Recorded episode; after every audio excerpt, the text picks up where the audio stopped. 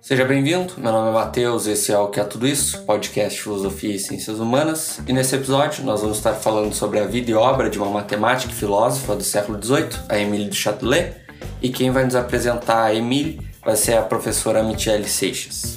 A Michele também escreve no blog Mulheres na Filosofia. Eu vou deixar aqui o link na descrição. Eu indico fortemente que vocês acessem esse blog. Ele se dedica a trazer essas mulheres filósofas, que é algo que na filosofia, pelo menos, a gente não costuma ver no cânone, a gente não costuma estudar normalmente mulheres filósofas. Então, é um trabalho muito bom que as professoras realizam nesse blog, não só a Michelle, mas outras professoras escrevem para esse blog. É uma bibliografia muito interessante, então eu indico que vocês acessem o blog, vejam as mulheres filósofas que estão lá e um outro aviso que eu tenho que dar aqui é que nesse mês de outubro nós vamos estar fazendo um ano de podcast, desde o primeiro episódio lançado. Então, para comemorar isso, a gente vai estar lançando um episódio por semana durante outubro. Então, quatro episódios esse mês, começando com esse da Emily Châtelet. É isso, aproveitem o episódio, visitem o blog, leiam a descrição que eu vou deixar alguns links bem interessantes aqui. E bom episódio.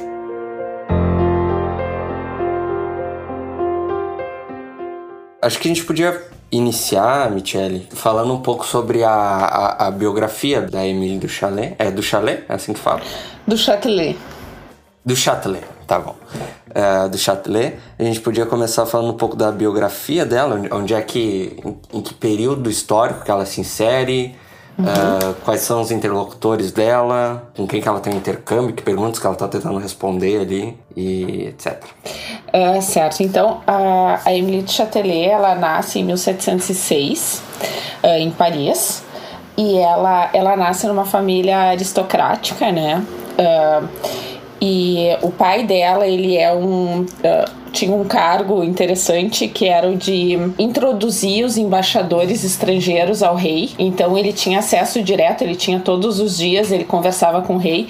Isso colocava a família dela numa posição de bastante destaque, por assim dizer, porque o que todo mundo queria na época era ter acesso ao rei e o pai da Emily de Châtelet tinha acesso ao rei, né? Todos os dias. Então ela é dessa família aristocrática. A Emily de Châtelet a gente não sabe muito bem como se deu a formação intelectual dela dela, tem algumas hipóteses. Uh, Sabe-se que em algum momento ela frequentou um convento, mas isso era bastante comum. Todas as meninas jovens da nobreza iam para o convento por algum período, períodos curtos de um, dois meses, às vezes até só duas semanas, antes de fazer a catequese ou como uma espécie de preparação, assim, para a primeira comunhão. Então, sabe-se que ela foi, mas não se tem não se acredita que ela tenha a formação formação dela se deva a isso, né? Ela era fluente em sete línguas. Imaginem uma filha da nobreza, mesmo uma filha da nobreza no século XVIII ser fluente em sete línguas é algo extremamente, digamos assim, privilegiado, né, do ponto de vista educacional. Então, a biógrafa, a mais recente biógrafa, que é a professora Judith Zinser, ela aventa a hipótese de que a Emily de Châtelet, como ela tinha um irmão, o irmão do meio, se eu não me engano, ele era destinado à vida clerical, então a hipótese da biógrafa é que ela tenha, o pai dela tenha deixado ela assistir aulas junto do irmão dela. Desse irmão que tinha sido destinado à carreira clerical, enquanto o outro tinha sido destinado à carreira militar. Esse que tinha sido destinado à carreira clerical, então se acredita que ela tenha tido a permissão para assistir às aulas junto com ele. E justamente aquilo que ela era versada, né, filosofia, matemática, enfim, física, que também é algo que ela vai voltar aos interesses um pouco mais tarde e toda essa formação clássica em línguas é algo que um clérigo tinha na sua formação. Então, essa, essa hipótese da Judith Sincer é muito provável que ela tenha essa formação dela tenha se dado via o irmão dela, né? Sim, ela tem assistido as aulas junto com pelo tutor, né, com o irmão dela. Ela se casa, então ela tem essa, essa infância altamente privilegiada. O pai dela tinha uma biblioteca imensa e ela com os clássicos e ela tinha acesso livre à biblioteca. Isso por documentos, né, o inventário de quando ele morreu, isso tudo foi documentado, então se sabe que ela que tinha uh, que tinham esses uh, clássicos na biblioteca do pai dela e que ela tinha acesso a esses clássicos ela se casa quando ela tem 18 anos, ela se casa como era esperado de uma filha da nobreza. Ela se casa com um nobre também, que é o, o Marquês do Châtelet, né? E ela tem ali, logo depois do casamento, se seguem anos que ela se dedica à família. Ela tem três filhos, embora o último filho dela, do, do marido dela, tenha, tenha morrido ainda bebê. Mas ela tem, uh, tem três filhos e ela, nesses anos, ela se dedica, se dedica à família. E em 1733 acontece o encontro dela com Voltaire e até tem alguma especulação de que é muito provável que, dada a posição do pai dela, ela já conhecesse Voltaire, mas é nesse, nesse ano, assim, que tem esse esse ponto de virada, digamos assim, e ela e ela como uma mulher da corte que, enfim, frequenta salões, frequenta salas de jogos e, e tudo aquilo que as mulheres da corte faziam na época, ela começa a repensar, digamos assim, a sua vida e pensar que ela perdeu bastante tempo ao invés de dedicar uh, a sua vida ao estudo. E ela começa daí a ter aulas uh, de matemática, ela começa a se dedicar ao estudo, em especial a matemática, e novamente, assim, hipóteses aventadas pela, pela biógrafa, ela uh, se interessa pela filosofia newtoniana, pelos avanços em física, ela entra na filosofia newtoniana pela, por esse interesse na, na matemática, né? Ela tem, tem, daí ela tem tutores que são uh, acadêmicos uh, que pertencem à Academia Real de Ciências da França. O primeiro tutor dela, que vai ser um amigo para toda a vida, é o, o Pierre Louis Maupertuis, depois tem o Clairaut, tem o Samuel Koenig, todos esses são tutores dela em matemática e, e ciências em geral. Uhum. Tá, tu falou alguns pontos interessantes, tá? Citou ela ali no, no, período histórico, então ela está no 18, né? Tá no século 18 e e tu falou ali da, da, dessa questão da filosofia newtoniana, né? De uma nova física surgindo né? nessa época. Eu acho que para a gente entender mais para frente, que a gente vai entrar nisso, a obra dela, talvez seja interessante agora situar um pouco historicamente onde ela está inserida. Quer dizer, quais são as preocupações do 18, quais são os interlocutores do 18 com quem ela está dialogando. Tu falou do Voltaire, né? Mas, uh, enfim, tem outros, outros filósofos. Talvez seja um pouco interessante também a gente falar sobre essa questão da física surgindo, de uma nova ciência surgindo Certo. O que é interessante no século XVIII e que é, uh, enfim, que está reverberando ainda mudanças que vieram antes no, no 17, mudanças do que marcam o século 17, é a, o advento de um novo modo de se fazer uh, ciência natural. Desculpa, filosofia natural. Hoje, o que hoje a gente chama de ciência na época era compreendido como filosofia natural, né? Era um ramo da filosofia física, astronomia, eram compreendidos como um ramo da filosofia, então se tinha esse, essa nomenclatura, né? Era filosofia natural, essas preocupações estavam dentro da filosofia natural. No início do 17, como a gente sabe, a gente tem ali as, a obra de Copérnico, a, o, sobre a revolução das órbitas celestes, e algum tempo depois a gente começa a aparecer esse novo método científico com, por exemplo, o Galileu e o Mensageiro das Estrelas, com o Kepler. A gente começa a ver outros cientistas despontando que usam um outro método científico. Qual é esse outro método científico? É aquilo que no 18 vai ficar já conhecido e estabelecido como sendo a ciência experimental.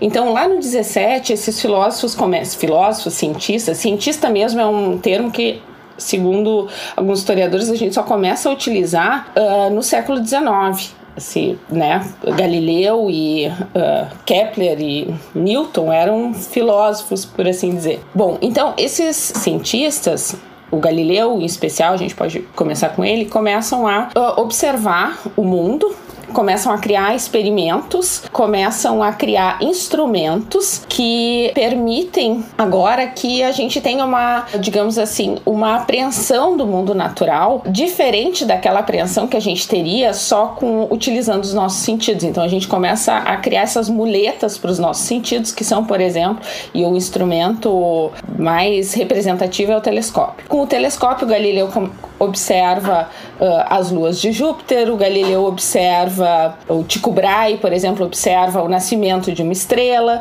e essas e esses fenômenos começam a se acumular. No século 17, isso ainda a ciência experimental ela ainda está incipiente no seu método no seguinte sentido, em que ainda tem disputa sobre qual o estatuto desses experimentos. Ora, como, por que que a gente tem que aceitar que aquilo que a gente vê no telescópio de fato é o mundo real? Certo? Por que, que a gente tem que aceitar que esse instrumento ele não cria realidade ao ser utilizado? Por que, que a gente tem que aceitar que esse instrumento ele de fato é um meio de acessar a verdade das coisas? Com o acúmulo da, uh, desses experimentos e com a melhora dos instrumentos, a gente chega no século XVIII já com uma com a ciência experimental, digamos assim, relativamente bem aceita no meio no meio filosófico. Aquilo que estava em disputa, o estatuto epistemológico dos experimentos, o estatuto epistemológico dos instrumentos, no 17, no século 18 ele já está mais ou menos assentado. Um exemplo disso é que na Academia Real da, uh, da Inglaterra, a gente começa, isso historiadores mostram, a gente começa a observar já no final do século 17 uh, relatos de experimentos particulares para provar leis gerais sobre a natureza. Então, se, se observa lá que, sei lá, o nascimento de uma estrela ou a morte de uma estrela, certo? Isso, uh, imaginem isso no século XVII, era um, um escândalo, porque ia claramente contra a física aristotélica, que dizia que não existia geração e corrupção nos céus, né? Mas com esses. Então, a primeira reação era dizer: olha, tem alguma coisa errada com esse instrumento aí, porque não pode estar acontecendo isso. Uh, só que e, e, não se aceitava esse tipo de relato, não, não se aceitava como científico, como um relato científico. Eu dizer, eu observei no dia, sei lá, 24 de, de setembro à noite que uh, um ponto brilhante no céu começou a aparecer num lugar que não tinha ponto nenhum certo? Bom, esse relato de um experimento particular é algo novo para a ciência e ele precisa então de um, ser dado um estatuto epistemológico para esse relato. Todo ao longo do século XVII disputas sobre método uh, sobre o método científico vão aparecer nas obras de praticamente todos os filósofos, né? A gente pega o Descartes, ele tem tratado sobre o método, a gente pega o Hobbes, vai falar sobre, sobre o estatuto uh, da ciência, enfim, todos esses filósofos vão, vão aparecer como discutindo o estatuto do, desses, desses novos experimentos. Eu tenho que justificar. Só que no século... Eu tenho que, eu tenho que justificar do porquê que aquele experimento é válido. Quer dizer, não é isso. Não Exatamente. Basta, não basta eu fazer o experimento e dizer, olha só, observei tal coisa, então Uh, desvelei o véu da realidade aqui. Exatamente. Que... Hoje a gente aceita, por exemplo, sem questionar que o que a gente vê no microscópio é a realidade microscópica, Sim. certo? Mas uh, naquela época um instrumento científico era algo novo e, portanto, precisava de um, precisava do seu estatuto ser Uh, assentado. No século XVIII, ou seja, na época da Émilie de Châtelet, uh, a ciência experimental já era uma realidade certo?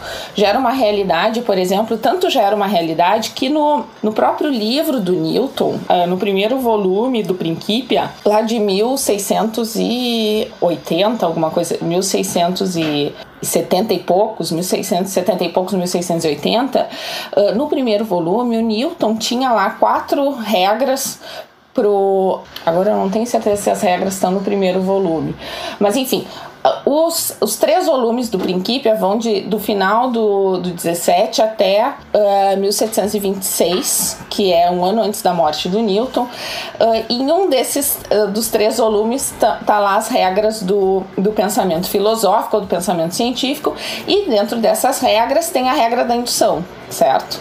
Então tem lá, olha, se a gente observa um fenômeno então, e esse fenômeno é repetido, eu posso dizer que ele vale para todas as coisas, certo? Eu posso generalizar. Esse tipo de mecanismo indutivo é próprio da ciência experimental, certo? E uh, não que não se fazia indução, se fazia indução antes, mas ela não tinha o status científico que ela passa a ter com a ciência experimental.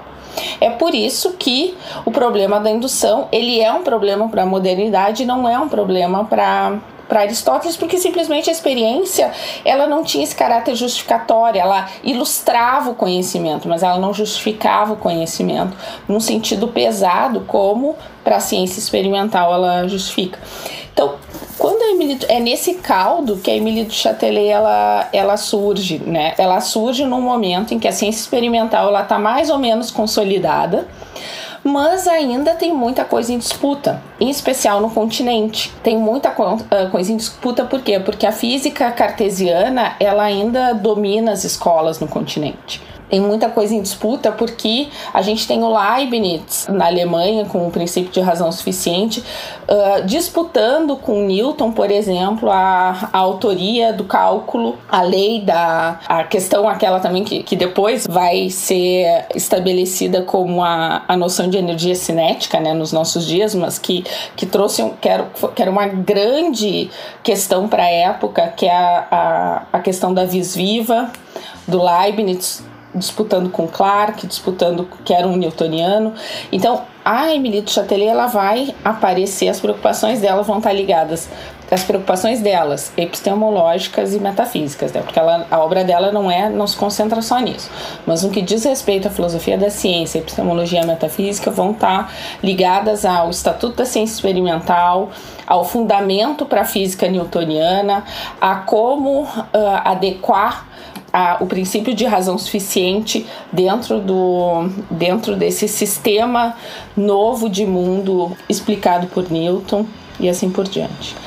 Eu que não sou muito da área, fiquei pensando assim, né? Me, me parece que ela está num período de, de grande debate entre a filosofia cartesiana e a do Newton, né? E nessa transição, assim, então, o, o, para ficar mais claro, talvez a gente podia pensar o, o que que a filosofia do Newton mudou, que paradigmas que eles mudaram e, e a partir disso como que ela lidou com os problemas. Né? Sim. Uh, um ponto de discórdia muito grande entre Newton e Descartes diz respeito ao movimento, ao que explica o movimento dos astros, né? Descartes tinha uma teoria, a teoria dos vórtices, e, e essa teoria ela é derivada do modo como eu compreendo, do modo como eu leio, de uma compreensão do movimento que depende de contato, certo? Então, basicamente, seria o seguinte: para eu ter movimento, eu preciso de contato. Ora, se eu tenho um planeta certo? Que não está em contato com outro planeta. Então, como que eu posso explicar que uh, a força desse planeta vai fazer com que esse se mova? A teoria da gravitação ela dá uma explicação para isso. Ora, uh, tem uma força certo? Que é, sei lá, a gente vai chamar. Tem uma força, tem certas leis, as três leis do movimento, e tem uma força que o Newton não vai muito além para explicar da onde que surge essa força ou que justifica essa força, mas tem uma força que explica por que, que, depende da massa dos corpos e que explica quanto mais massa, mais força esses corpos vão, vão ter sobre os outros e que explica por que, que o, a gente tem um sistema que se movimenta certo? Se movimenta de um determinado modo. Para Descartes, como o movimento depende de contato, eu não posso ter uma força que não está em contato com o outro, de um corpo que não está em contato com o outro e que faça o outro se mover. Bom, então como que Descartes explica? Ele cria, ele compreende que na, o nosso sistema ele tem uh, certos vórtices, os planetas eles estão, por assim dizer, acoplados nesses vórtices e esses vórtices se movimentam e com eles movimentam a, a, essas partículas se movimentam e com elas se movimenta todo o sistema. Bom, isso traz um problema, por exemplo, para explicar os cometas, porque os cometas eles teriam que furar os vórtices, por assim dizer, certo? Então, quando se começa a observar cometas, se começa a dizer que, que, os, que a órbita dos cometas ela passa entre o que se, é, ela teria que passar entre esses planetas e, portanto, entre o que seriam esses vórtices, a gente começa a complicar o sistema do, do Descartes e a gente começa a questionar ele. O Newton vai dizer: olha, a explicação do movimento dos cometas ela se dá porque uh, não tem vórtice. O que tem é uma força gravitacional que ela puxa, uh, que ela exerce uh, dependendo da massa dos corpos, isso é uma leiga falando, tá? Vocês vão conversar depois com um professor ou uma professora de física.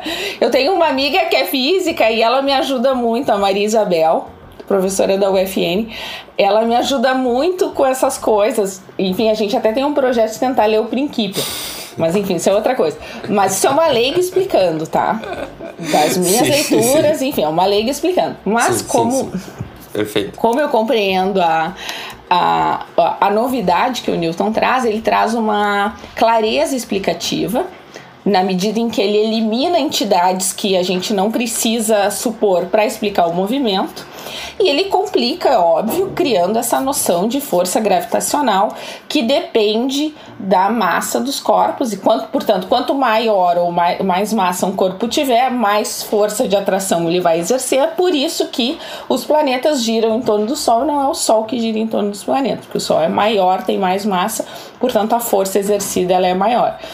E daí, usando, enfim, Newton vai se valer das, uh, das leis do Kepler, ele vai se valer de uma série de físicos que vêm antes e de observações que foram feitas antes para conseguir estabelecer né, e fechar todo esse sistema a partir dessa noção de força, de força gravitacional. Mas essa é a novidade. Então ela vai, ela tá nesse caldo, vamos dizer assim, de, da, filosofia newtoniana que está surgindo e ela vai trazer preocupações para fundamentar essa, essa nova filosofia, para entender essa nova filosofia. Filosofia é ciência, praticamente, né? Enfim, é filosofia natural. Sim, é, é, uma, coisa, uma coisa interessante, exatamente, dessa noção de filosofia natural é que a própria noção de filosofia ela é diferente da que a gente tem hoje, né? Filosofia e ciência eram consideradas, enfim, é, é por isso que quando tem uma, tinha uma revolução científica, isso reverberava direto na filosofia, a gente tinha que explicar o método, certo? Mudar o método uh, explicativo, porque filosofia e ciência estavam uh, muito mais ligadas do que hoje em dia. Hoje em dia a gente está uh, tão especializado que a gente trabalha alheios, né? De certo modo, assim, precisa muita coisa acontecer para que uma área toque na outra, né? Mas enfim, então a, a Emily do Châtelet, ela, ela tá nesse no meio dessa disputa entre newtonianos e cartesianos, é, uh, os cartesianos na França ainda são bastante influentes na, na primeira metade do século XVIII, que foi quando ela viveu. O Voltaire é uma peça-chave aqui, por quê? Porque o Voltaire ele vai passar um tempo, ele tá sempre falando coisas contra a monarquia e sempre, enfim, ele tem aquela personalidade, ele é um, eh, ele é considerado é um gênio amado e odiado, né, pelos nobres, então seguidamente mandavam ele para o exílio, e ele vai para o exílio em, La, em La, uh, Leiden, e lá em Leiden ele encontra newtonianos, fi, uh, filósofos experimentais newtonianos, e quando ele volta,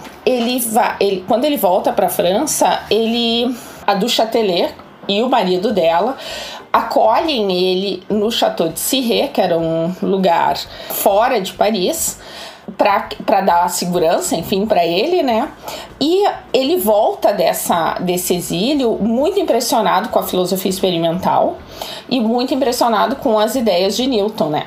Porque Newton ainda não era popular no continente. Ainda era o que se ensinava era a física cartesiana. Então ele volta com esse projeto de explorar a filosofia experimental e de popularizar Newton.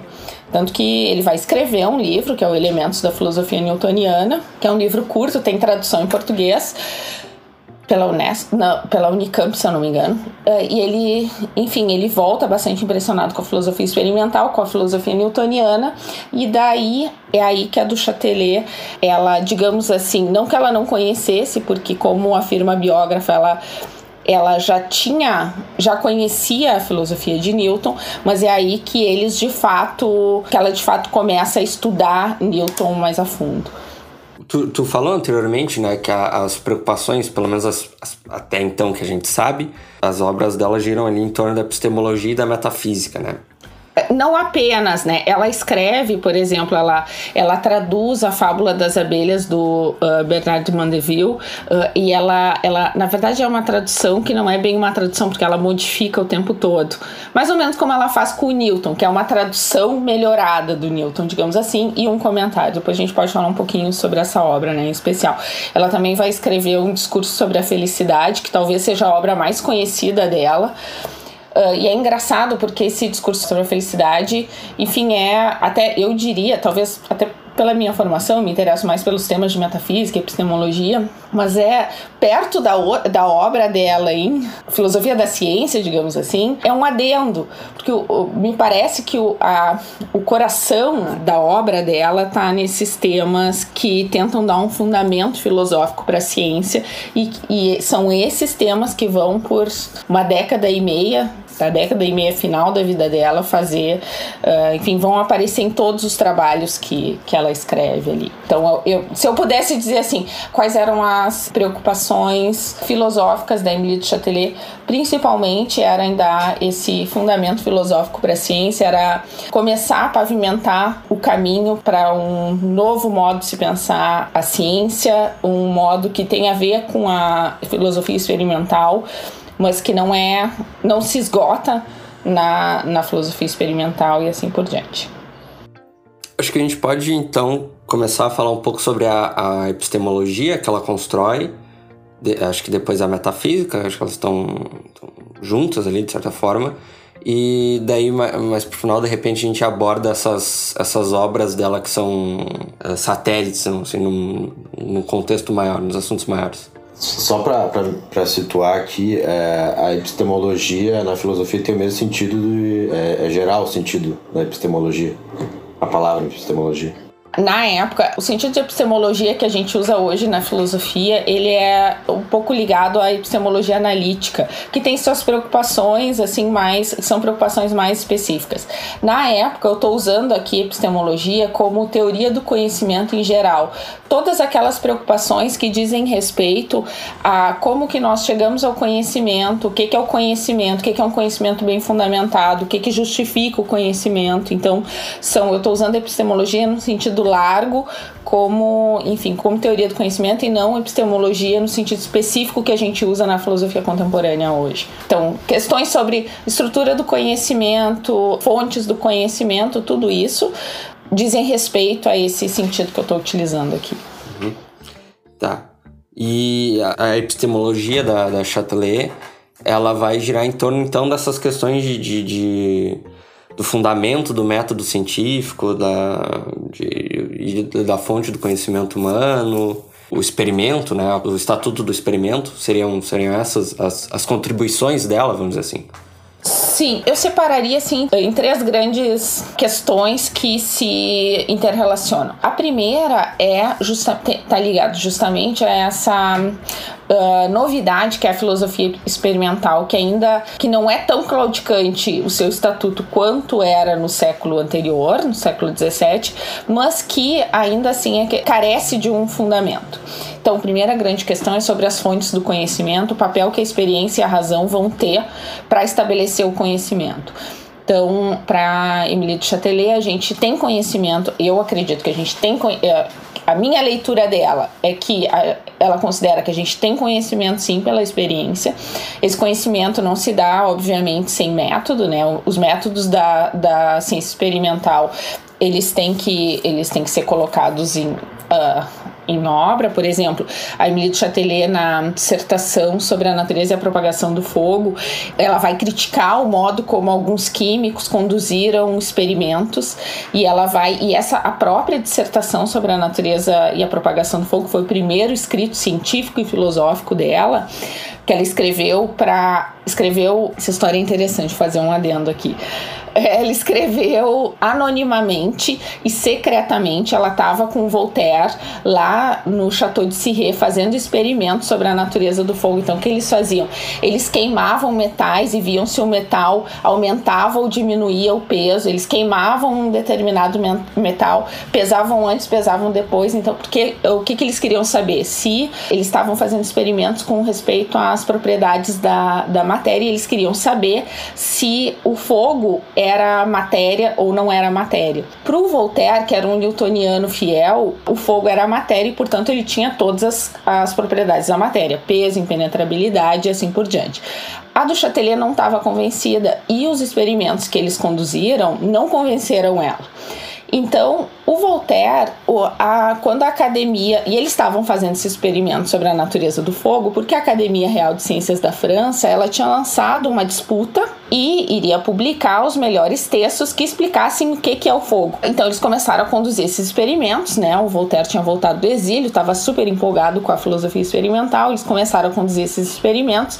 E o Voltaire dizia: viu, isso daqui prova que uh, o fogo é matéria. E a Chatelet, não, não prova. E daí ela ia lá e dava os argumentos. E ele não se convenceu, ele escreveu o texto dele e secretamente ele escreveu um texto também. Submeteu à academia. O texto dela não foi um dos vencedores, três vencedores foram textos de cartesianos, mas quando Voltaire soube que ela tinha escrito, ele começou e, e enfim, ele tinha escrito também, né? Ele começou a atuar, uh, digamos assim, politicamente com os membros da academia para que os textos deles fossem também publicados juntos com os textos vencedores. E daí, em 1900, eh, desculpa, 1739, saiu um compilado com cinco textos, os três vencedores, o texto Voltaire e o da Chatelet, anônimo ainda. Ela escrevia sobre, sobre pseudônimo ou ela usava o nome dela mesmo? Nesse texto da academia, ela não, não usou o nome dela. Foi anônimo.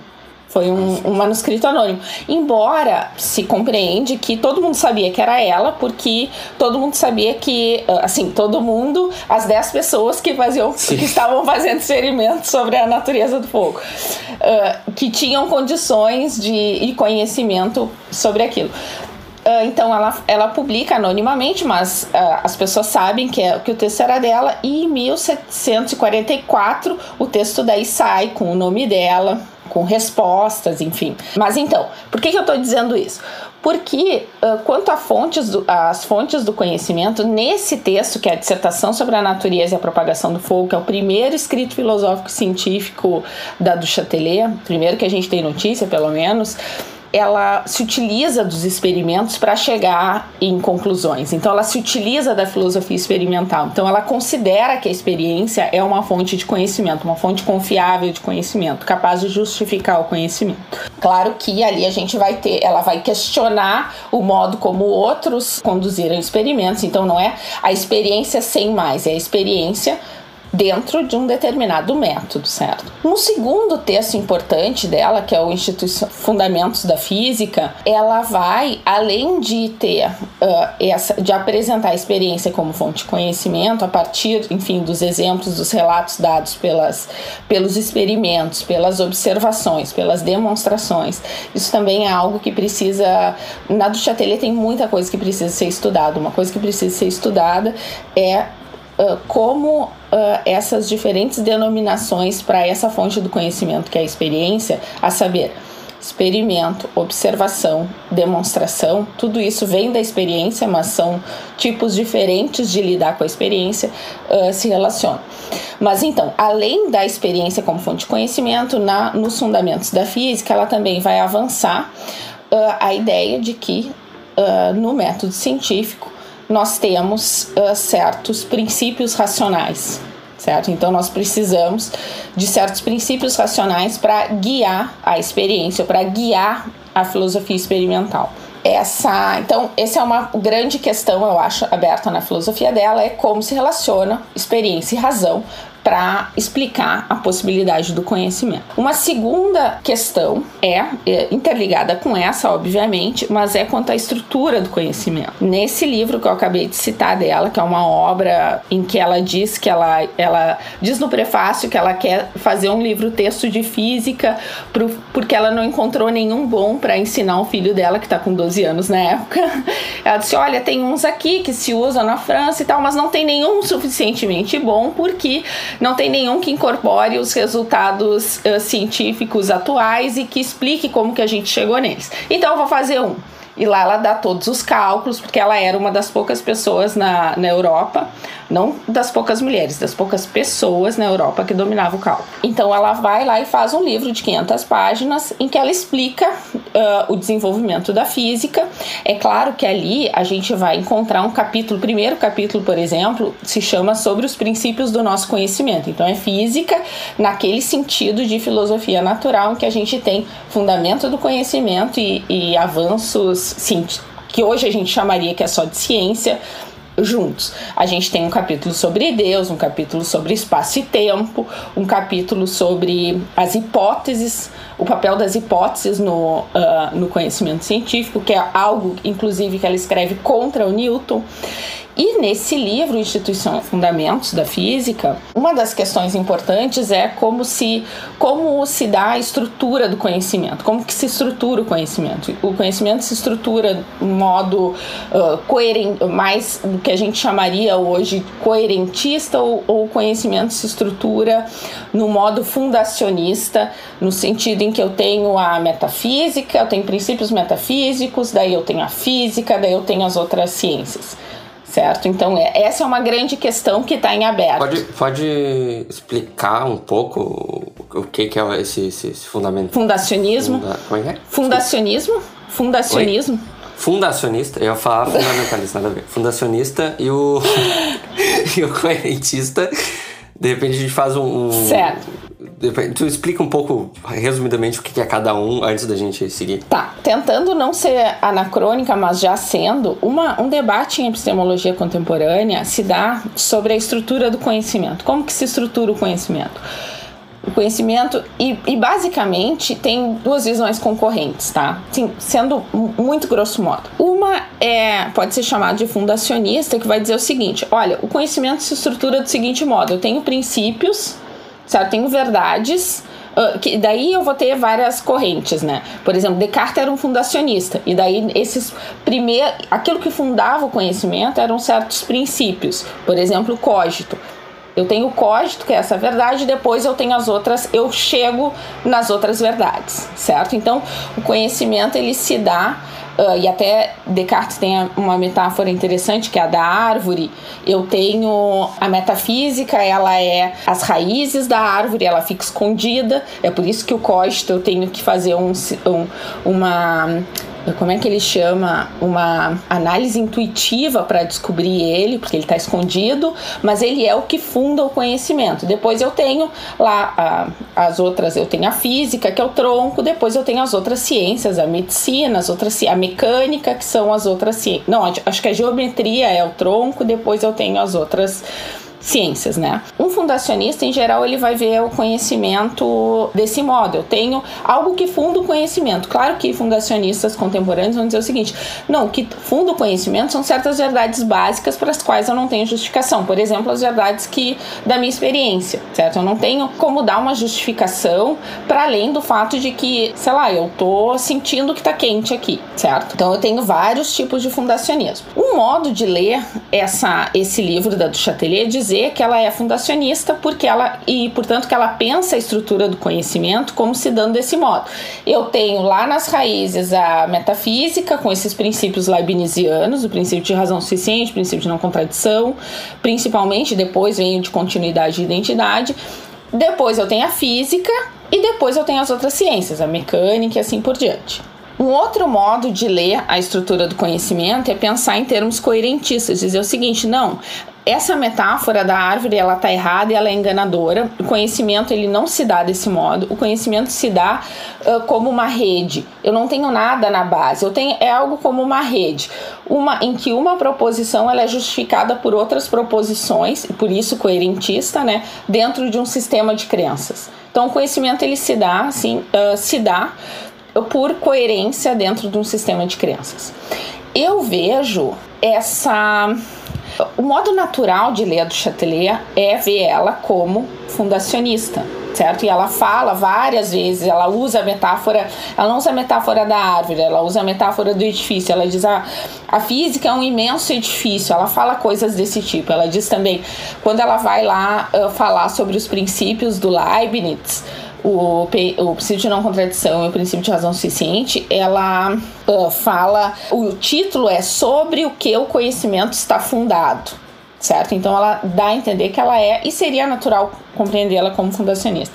Mas eu acho que ela também dá indicações nesse texto e num texto mais tardio, que é o comentário ao Principia do Newton, em que ela talvez não compreenda uh, o conhecimento como sendo estruturado desse modo, mas sim em algo que a gente hoje chamaria de coerentista, certo? Em que a gente teria uma teoria que ela se segura em certos princípios, mas que simplesmente esses princípios servem só para dar unidade e coerência a essa teoria, mas não necessariamente que eu tenho princípios metafísicos na base e depois as outras as outras ciências. Então, tudo isso para dizer o seguinte, que essa é uma questão em aberto na literatura. Então, uma coisa instigante de ler uma autora que está sendo redescoberta agora é justamente isso. A gente tem muita coisa para estudar ainda. Tem muita coisa Qual que não é a tua tá. leitura? Uh, como? Vai. Qual é a tua leitura? Tu é correntista ou Tá, fundacionista? antes, Então. eu, antes eu só tenho uma pergunta que eu fiquei pensando assim. No, Claro. Na análise do conhecimento fundacionista, né? A, a base seria a metafísica que seriam esses princípios ah, das nossas experiências sensíveis, assim? Tipo, está quente hoje ou não é isso? Não, não. A base como sendo, por exemplo, crenças derivadas da experiência que não, não teriam justificativa para além do fato de que eu estou experimentando, seria uh, um fundacionista contemporâneo, um fundacionismo contemporâneo. Diria, olha, uh, por exemplo, o que está na base? Bom, são fatos, enfim, uh, da nossa experiência. Por que está na base? Porque a gente não pode dar uma justificativa para além do que a gente está experienciando. Para um fundacionista clássico como o Descartes, por exemplo, o que está na base do conhecimento uh, seriam certos princípios, certo? Para o Leibniz, certamente, o princípio de razão suficiente, o princípio de não contradição, estão na base do conhecimento no sentido em que eles dão um fundamento metafísico e que daí agora permite o desenvolvimento das outras, ciências particulares. Então, eu tenho a metafísica, ela segura a árvore, ela coloca, ela finca a árvore no, do conhecimento no chão e agora eu posso, essa árvore pode se desenvolver e pode crescer nas diversas especialidades. Mas o que é importante é que uh, para cada conhecimento que eu tenho, para cada ramo do conhecimento, ele só se sustenta se eu remeto na sua justificação a esses, a esses princípios. Que são princípios puramente racionais, né? Existe um, um exemplo de algum exemplo de um princípio para eu ter uma ideia? Por exemplo, o princípio de não contradição, tá? Para o Leibniz, pro, uh, ou o princípio de razão suficiente. O princípio de não contradição é na versão, uh, na versão Uh, não posso enfim, dizer que a porta está aberta e fechada ao mesmo tempo. Exatamente. Eu não, eu não, o princípio de não contradição ele diz o seguinte: olha, ah, eu não entendi. posso dizer de uma coisa que ela tem duas propriedades que se contradizem. Então, eu não posso dizer de uma coisa que ela é e que ela não é ao mesmo tempo sob o mesmo aspecto. Bom, se eu não Uhum. levo em conta esse princípio, eu não tenho conhecimento. Por isso que no fundamento do conhecimento eu tenho esse princípio. Entendi. O Leibniz não é só o princípio de não contradição, né? Eu tenho o princípio de razão suficiente também e assim por diante. Mas, então, para um fundacionista é importante, para um fundacionista, para uma leitura fundacionista da Emily Chatelet, que é a leitura padrão, certo? A gente vai ter toda, a gente vai ter enfim, uma série de autores que já, que já se debruçaram sobre a questão da estrutura do conhecimento. Na verdade, não se debruçaram muito sobre essa questão, mas para resolver outras questões, partem do pressuposto de que Emily Chatelet ela quer nessa obra, nos fundamentos da física, pela própria título, né? Isso é um outro problema, porque o título em francês é Institution Physique e institution não necessariamente quer dizer fundamento, mas na tradução para o inglês e é na historiografia da, da filósofa se toma que essa obra é responsável por dar os fundamentos metafísicos para a física newtoniana. Tem alguma uh, controvérsia aí, justamente porque talvez a Emily de Chatelet ela não seja uma dado o modo como ela vê a dinâmica entre razão e experiência, dado o modo como ela considera que o método científico deve funcionar. Talvez ela não seja fundacionista, talvez ela seja tenha uma visão mais próxima do que hoje a gente chamaria de coerentismo certo? Mas isso tudo está em aberto. E para responder a tua pergunta, Matheus, quando eu comecei a estudar Emily de Chatelet lá ano passado, por ocasião da primeira conferência internacional Mulheres na História da Filosofia Moderna, organizada pela Catarina Peixoto e o Pedro Prikladnitsky, dois doutores aí pela URGS, que, uh, enfim, Uh, seguiram sua, sua carreira acadêmica, eles fizeram, organizaram essa, essa conferência. A Catarina ela me incentivou muito a estudar Emily de Chatelet e daí foi quando eu comecei a estudar ela. Eu entrei na obra dela por essa questão da estrutura do conhecimento e eu estava convencida de que ela era coerentista. Agora eu não sei mais tanto, mas mas eu acho que tem muita coisa ainda para ser estudada uh, quanto a esse respeito. Uhum. E sobre a metafísica da Chatelet, ela, bom, a gente abordou isso um pouco de forma de forma um pouco conjunta, mas a metafísica da, da Chatelet, então, seria essa, essa questão do, dos princípios, né? Desses princípios racionais mais gerais e que eles fundamentam, né? Só para só esclarecer. Sim, uh, enfim, tem muita coisa que eu não estudei na Emily de Chatelet, por exemplo, a compreensão dela do espaço e do tempo, o modo como Deus entra no sistema e assim por diante, que eram temas importantes para a metafísica da época. Eu confesso que eu não estudei esses temas, mas do o modo como ela trata os princípios leibnizianos, em geral, são, uh, esses princípios são lidos na obra dela como sendo uh, princípios metafísicos. Então, ela, em geral, é vista na historiografia como trazendo o Leibniz. Isso é algo importante muito, e muito interessante. O Leibniz, na época da Emily de Chatelet, isso lá no. Quando ela começa uh, a. Ela descobre a filosofia do Leibniz via Wolff, uh, lá por, acho que 1738 e ela tá com, a, com esse livro, Instituição Physique, pronto para ser impresso, já está na mão do editor. E dela descobre a filosofia do Leibniz e ela descobre o princípio de razão suficiente. O que, que ela faz? Ela pensa: não, peraí, meu livro não pode sair. Ela escreve para o editor e pede para ele trancar o livro porque ela precisa fazer uma correção. E qual é a correção que ela faz? Ela, no primeiro capítulo dessa primeira versão do Instituição Physique, ela tinha utilizado como princípios do conhecimento aqueles princípios da filosofia experimental do Newton quatro princípios em que tinha também o princípio da indução. Só que quando ela descobre o Leibniz, ela pensa que aqueles princípios não dão mais conta do método científico, não dão mais conta da explicação do que é a ciência e da, e da possibilidade da verdade ser descoberta pela ciência.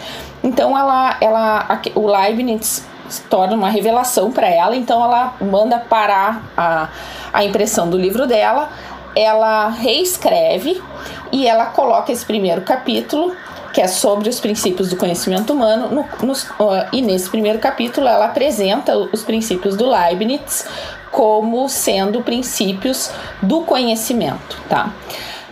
A historiografia. Ah, tá. Que eu ia dizer o seguinte: uh, a, nessa época, o Leibniz não era aceito na França como uma figura, digamos assim, uh, respeitável. Por quê? Porque, primeiro, tinha o Descartes, e segundo, tinham os newtonianos. E aqueles que eram newtonianos, eles sabiam da controvérsia do Leibniz com Samuel Clarke uh, do início do, do século XVIII. Eles trocaram acho que 1715 a 1716 eles trocaram cartas, o Leibniz e o Samuel Clarke, e eles uh, trocaram cartas. O Newton e o Leibniz brigaram por um longo tempo, né? Mas o Leibniz trocou cartas diretamente, foi com Samuel Clarke, e eles brigaram sobre temas fundamentais. Então, Leibniz ele era, era um pouco assim: se tu aceita Newton, tu não aceita Leibniz. Então, Leibniz não era uma, uma pessoa que era lida na França não tinha a importância que hoje nós, nós damos para o Leibniz, por exemplo. A Emily de Chatelet, e alguns autores vão dizer isso, ela talvez tenha sido a primeira filósofa francesa, ou a primeira filósofa, não só francesa, mas a primeira filósofa de destaque a ter dado, ter parado para escutar o Leibniz. E ela, tanto é verdade isso, que o o Christian Wolff, que era um famoso filósofo na época, que era um discípulo leibniziano, vai escrever uma carta para Emily de Châtelet agradecendo por ela ter citado Leib, ter usado os princípios do Leibniz no, no livro dela no Institution Physique. Então, assim, para conhecer essa a introdução do Leibniz na França, a o modo, a recepção dos princípios de Leibniz na França precisa passar pelo trabalho da Emilie de Châtelet, porque foi ela que fez isso. Mais do que popularizar o Newton, que já tinham outros filósofos fazendo, o, o Voltaire, por exemplo, e alguns dos dos eh, enciclopedistas, a Emily Châtelet ela, ela traz também para o debate uma outra figura importante que é o Leibniz, ao introduzir esses princípios do Leibniz no fundamento da, do conhecimento. E daí esses princípios têm várias leituras certo? Uma leitura, a leitura canônica, digamos assim, da Emily de Châtelet é que esses é que a, a, Emily de Châtelet incorpora esses princípios como sendo uma base metafísica para a ciência. Tem algumas leituras muito recentes, por exemplo, da Catherine Brading ou Brading, eu não sei exatamente como dizer, Uh, que, que, lançou um livro ano passado que faz uma leitura epistemológica desses princípios, que diz que o, o Instituição Física é um tratado sobre o método científico e que os princípios de Leibniz dão fundamento epistemológico e não, e não metafísico para a ciência. O que torna a coisa muito mais interessante. Quando eu descobri o, livro da Braden foi no final do ano e eu estava trabalhando com essa noção de coerentismo, com a Emily de Châtelet e, e com a noção de que os princípios que a gente poderia dar uma outra leitura para os princípios, então foi uma alegria muito grande, enfim, uh, ver que que tem gente pensando mais ou menos, lendo mais ou menos como acho interessante ler a Emily de Châtelet. É claro que eu tenho objetivos de pesquisa, por que eu estou lendo desse modo, que depois eu posso falar um pouco sobre isso.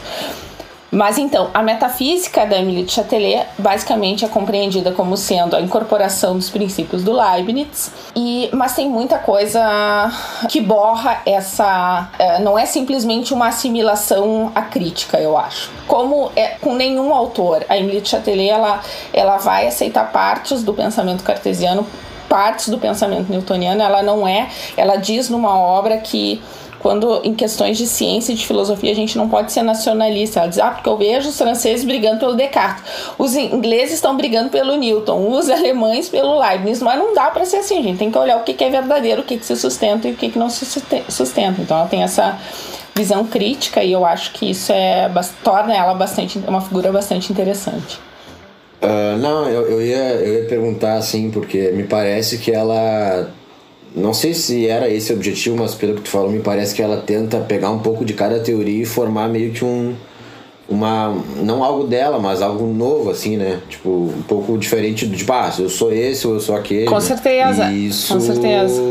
é um pensamento muito, muito à frente, assim, se for pensar na época, né? Mas a, a, o pensamento da Emily de Châtelet, ela tem essa, essa capacidade, digamos assim, de, de síntese e de compreensão de que as teorias elas a gente não precisa jogar fora o bebê com a água do banho a gente pode pegar o que tem de melhor e de mais compreensível e de uh, enfim de assentado de verdadeiro numa teoria sem precisar jogar tudo fora né? É essa tentativa de síntese e na formação do que de mais atual a gente pode ter na, na época que a Emily de Châtelet ela consegue, ela e enfim, isso vai aparecer no comentário, por exemplo, do, do Newton muito muito claramente. Ela vai, ela não vai apenas traduzir o princípio de cabo a rabo, né? Ela vai e é a tradução até hoje utilizada na França, é a tradução dela, do Princípio, e, e com isso ela vai trazer uma inovação imensa, porque o Princípio é uma obra escrita em latim, ela vai traduzir para o francês, que era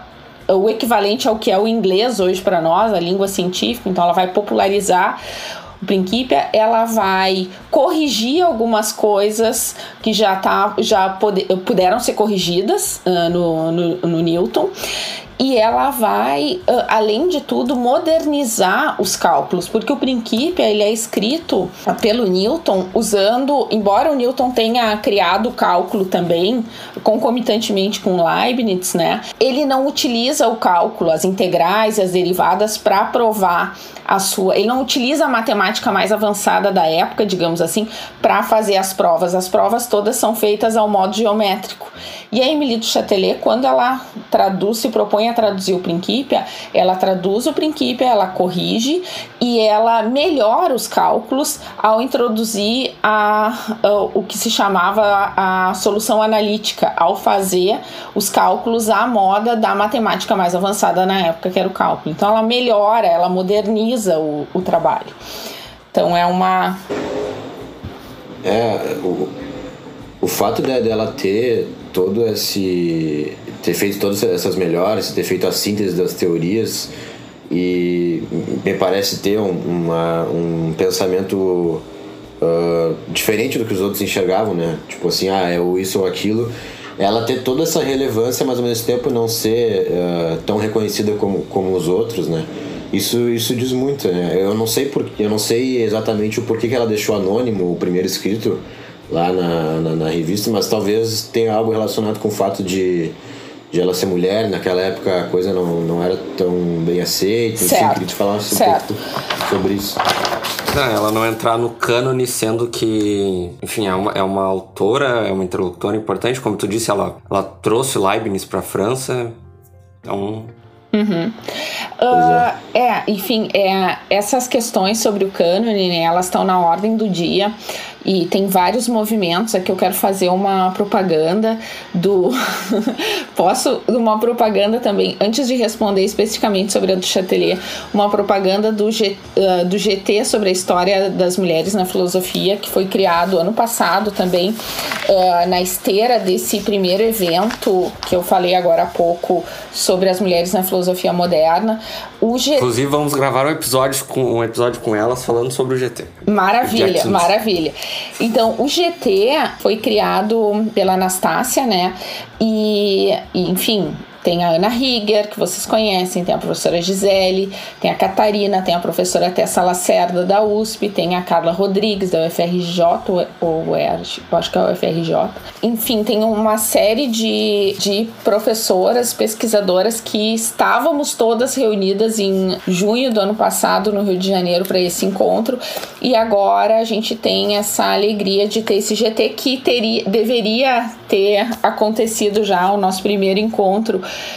na, na Ampof, que não aconteceu, né? Mas novos desdobramentos e muitas atividades estão acontecendo. Então, por que, que eu estou dizendo isso? Porque tem um, digamos assim, uma, uma série de movimentos na nossa área de que indicam que apontam para a necessidade de uma reescritura do cânone. E justamente essa pergunta que o Felipe fez sobre como que uma autora que fez tudo isso, ela foi simplesmente esquecida, como que ela não está lá nos nossos nos nossos cursos de História da Filosofia Moderna. Eu sou professora de Filosofia Moderna e só muito recentemente, muito recentemente, isso significa ano passado, que ela aparece na bibliografia Uh, dos meus cursos e aparece ainda de uma maneira muito incipiente, certo? Porque a gente aprende a contar história a partir do modo como a gente lê nos, nos livros de, de história, né? A gente pega, sei lá, pega um, um historiadores super respeitados como Copleston, certo? Todo mundo leu Copleston nas aulas de,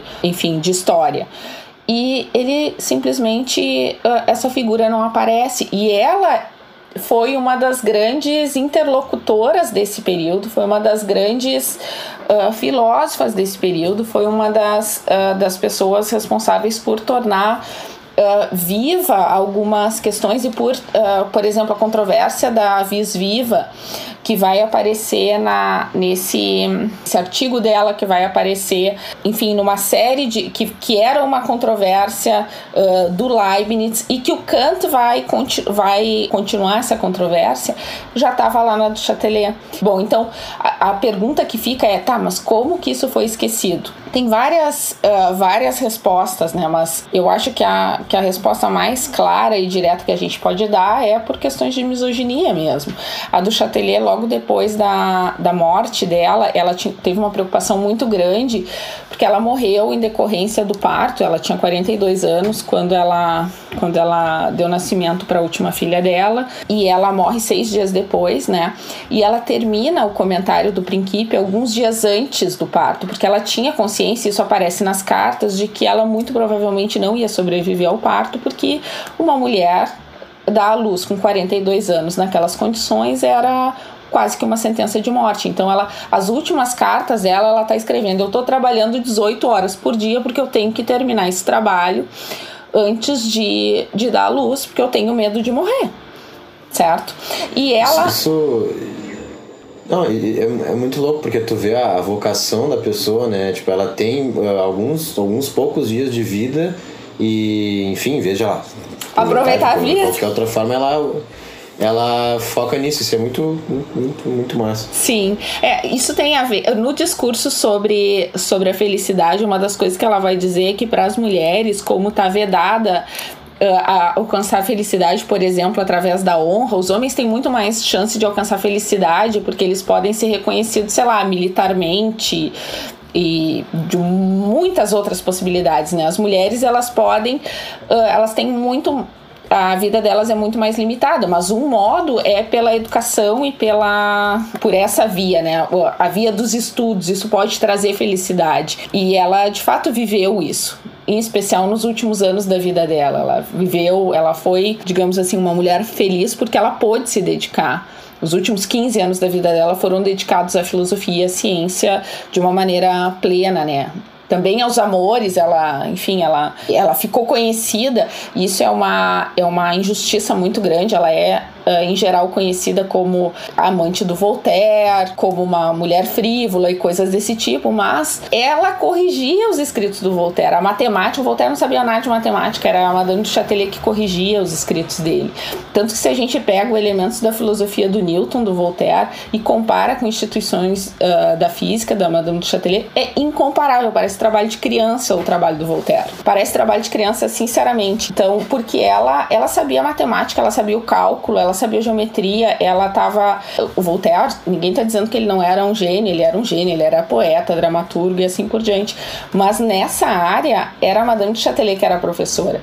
E depois ela passa para a história como sendo a amante do Voltaire. Percebam grande injustiça que é isso, né? Mas assim, só para dizer o seguinte, esse é um ponto que a Ruth Hagengruber, que é a diretora do Instituto uh, para as Mulheres, Mulheres Cientistas e Filósofas na Universidade de Paderborn, na Alemanha. Isso é um ponto que ela gosta de bater, que é o seguinte: essa é uma leitura do século 20 ou 21 agora, de que as mulheres elas de que não existiram mulheres na filosofia ou de em especial do século a partir do século 19, século 20. Que o, que aparece, por exemplo, a do Châtelet é uma exceção. Não é bem exceção, ela era uma mulher que ditava, por assim dizer, as questões que estavam sendo debatidas. E o texto dela, o primeiro texto dela, esse que foi publicado primeiro anonimamente, muito provavelmente porque ela era mulher. Ele foi comentado pelo Kant, o primeiro escrito do Kant é um comentário, é, é, suscitado e ele cita Madame de Châtelet várias vezes por esse primeiro escrito da Madame de Châtelet. Aliás, sobre o Kant, que é o meu autor de formação, né? E Uh, ele, segundo a Ruth Hagengruber, e esse é, uma, esse é um ponto de pesquisa que está na minha agenda, o Eberhard, aquele da controvérsia com Kant, acusa o Kant de ter copiado Emile de Châtelet. Então, é. Kant vocês... que era ultra misógino, né? Exato. O Kant, ultra misógino, ele, o primeiro, seu primeiro escrito, ele cita do Châtelet. Então, para vocês verem quanto a gente é mais misógino ainda, porque a gente esqueceu essa mulher, o Kant tava comentando ela. E tava copiando ainda, né? O que é horrível. que não se faz. Uh, mas ele estava comentando o texto dela e a gente simplesmente esquece. O Copleston não cita. Os, os historiadores do século 19 e 20 simplesmente não citam. Os Kant estava lá comentando, Voltaire estava comentando. O secretário da Academia Real de Ciências, o Demerhan, Uh, entra numa controvérsia pública com a do Châtelet, eles trocam, trocam artigos, trocam cartas, né, se atacando, obviamente, mas só para mostrar que ela tava, uh, ela não era assim uma alguém que a gente tá colocando anacronicamente dentro do cânone. Não, ela tá no cânone. Ela tava no Ela tá ela lá, ela, ela fez, ela ela, fez parte da história, ela, ela, tava, ela tava discutindo com esses caras, mas daí a gente chega, a gente estuda o Leibniz, o Descartes, e parece que como um passo de mágica surge o canto. Não é bem assim, certo? Tem uma história, tem mais personagens aqui. Então é nossa, é nossa tarefa nesse, nesse exercício de reescrever o cânone, de olhar para esses outros personagens. É nosso dever se a gente quer ser, ser historiador da filosofia, né? Então a gente não, não tá fazendo nada para além do que nós, do que é o nosso dever, que é contar a história direito. Assim, uma pergunta de nível mais pessoal, se não quiser responder, tudo bem. Como é que é pra ti ler essa- essas mulheres? Porque, assim, a, a- a- por que, que eu tô falando isso? Porque pra mim é estranho ler mulheres filósofas. No primeiro momento é estranho, porque a gente tá acostumado a ler homem. O cânone é todo masculino. Tu vai estudar é. Sócrates, Platão, Aristóteles, aí Sim. pro moderno, é Hobbes, é o Locke, o, é o Rousseau, é o Descartes, é o Spinoza, e vai pros contemporâneos, Wittgenstein, Kripke, Quine, é basicamente homem. Eu fui começar a ler autoras em filosofia política, assim, Sim. foi só lá, entendeu? Até agora foi só lá. então é muito estranho ler uma mulher filósofa, é muito estranho ler uma mulher filósofa desse, desses períodos, assim, porque parece que não tinha, entendeu? A, a impressão é que não, não tinha, era só os caras lá discutindo, meia dúzia de maluco da corte lá discutindo Sim. os negócios. E é, e é uma sensação estranha. Quer dizer, então por isso que eu te pergunto assim, co- como é que é pra ti estudar e, e ver essa autora e, enfim, estudar e pesquisar sobre ela? Claro. Bom, esse estranhamento ele é compartilhado por todos nós. Porque a gente, eu também, a minha formação foi cânone, foi uma ótima formação em história da filosofia, foi uma formação dentro do cânone. E quando eu descobri, digamos assim, a do para mim se abriu um novo, se abriu um novo mundo quase que desconhecido, porque eu tive que repensar todo o modo como eu lia filosofia até então. Não porque eu pense que mulheres escrevem diferentemente de homens, não, a do ele escreve, os argumentos são perfeitamente racionais e, e, e dedutivos. Aliás, ela escreve muito melhor do que, sei lá, Kant faz frases intermináveis, né? A gente leva anos de pesquisa para compreender uma, uma frase dele. A Chatelet escreve limpidamente, talvez por conta dessa formação em matemática. O, o, modo de escrita dela é muito bom, então a leitura flui muito. Mas o estranhamento, ele, então, ele ocorre não por uma. Mulheres escrevem de um determinado jeito, o que pode ser verdadeiro para algum, alguns casos, né? Algumas mulheres que escreveram apenas em cartas, ou em poesia, ou em uh, textos de uh, ficcionais, etc. E que ali a gente encontra filosofia, mas porque uh, a gente não está acostumado mesmo por uma questão uh, sociológica de como as coisas se dão, né? Se, se deram na, como se deu o desenvolvimento da filosofia no século XX, como isso reverberou agora no, no século XXI. Então, isso reverberou a partir de um apagamento cruel, injustificado e que só pode ser explicado uh, por questões de misoginia, porque não, não são por questões uh, exegéticas que a gente excluiria alguém, ou por questões de mérito que a gente excluiria alguém como do porte da, da Emily de Chatelet da, do cânone. Então, tem que ter algum elemento externo aí que explique essa, essa exclusão dessas, dessas mulheres. Sim, acho que tanto a, tanto a, a, exclusão dela, ou dessas mulheres na filosofia, quanto esse estranhamento em ler os textos dela é, é, é, é extra texto, né? Com não, certeza. não tem a ver com o texto em si, com a, com a leitura. Com certeza. Com a escrita, ou enfim. Exatamente, com certeza. Uh, com, e isso uh, acontece com, com, com, com, todas, né? A Christine de Pizan, a Hildegarda, enfim, se a gente pega depois a Marie de Gournay, então a gente tem uma a Wollstonecraft, a gente tem uma série de mulheres que estavam na ordem do dia discutindo as questões com os homens e que simplesmente elas vêm sendo apagadas e vêm sendo esquecidas até o ponto de que elas não são citadas. E a gente passa a contar a história de uma maneira deficiente porque a gente esquece de certas uh, interlocutoras importantes e que uh, podem lançar luz e mostrar que esses problemas eles podem ser vistos por outras perspectivas e eles podem ser, e algumas questões chave podem ser talvez não elucidadas, mas colocadas de maneiras muito mais interessantes. Então a gente fica, a gente se torna melhores filósofos quando a gente tenta olhar para essa história de uma maneira mais inclusiva, assim, a gente não tá,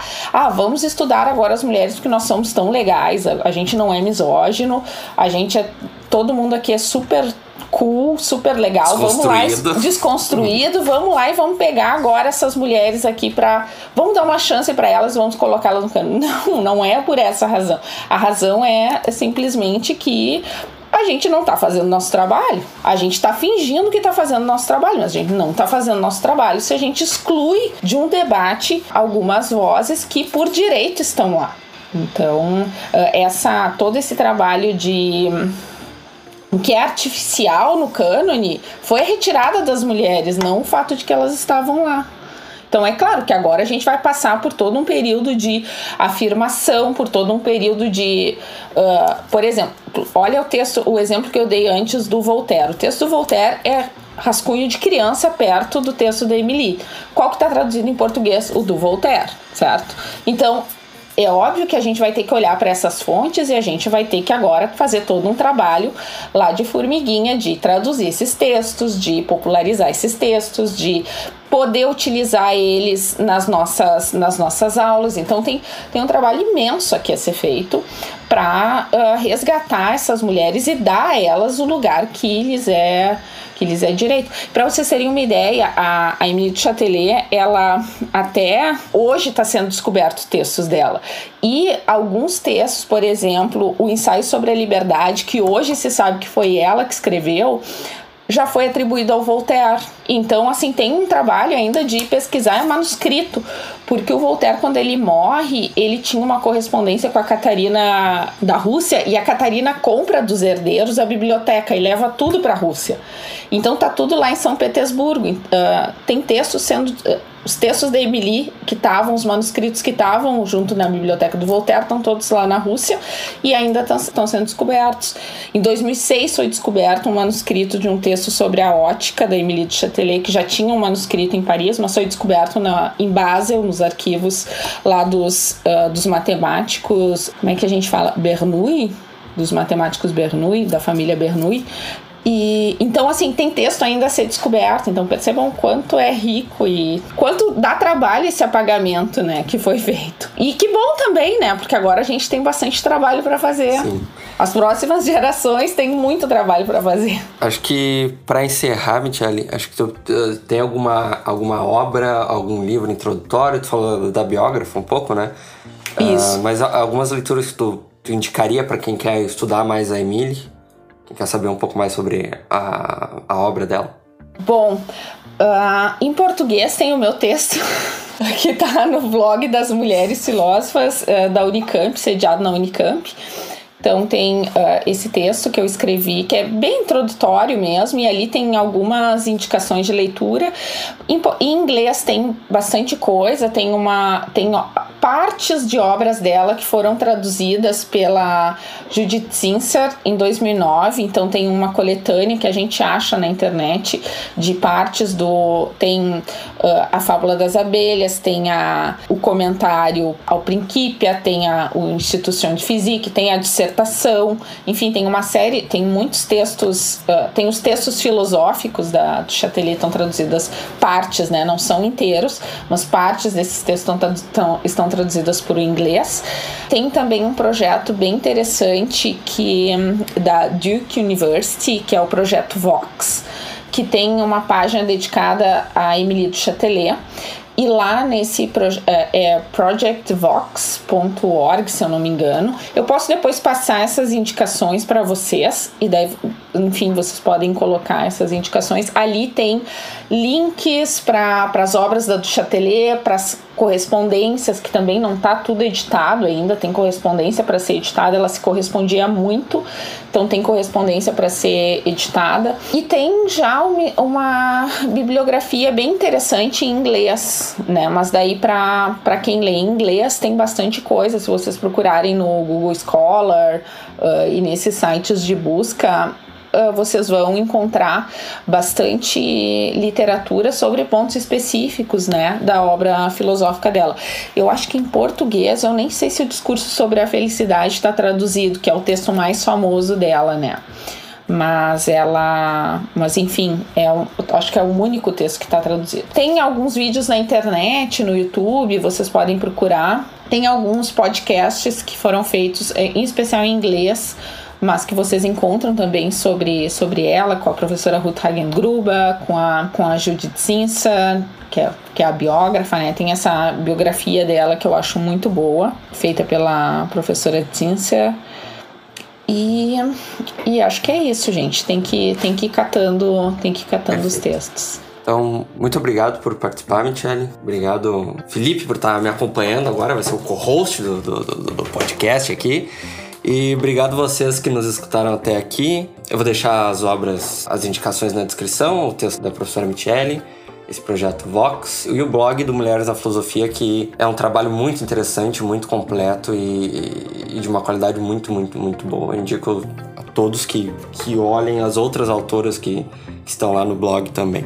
É isso, muito obrigado e até o próximo episódio. Tchau!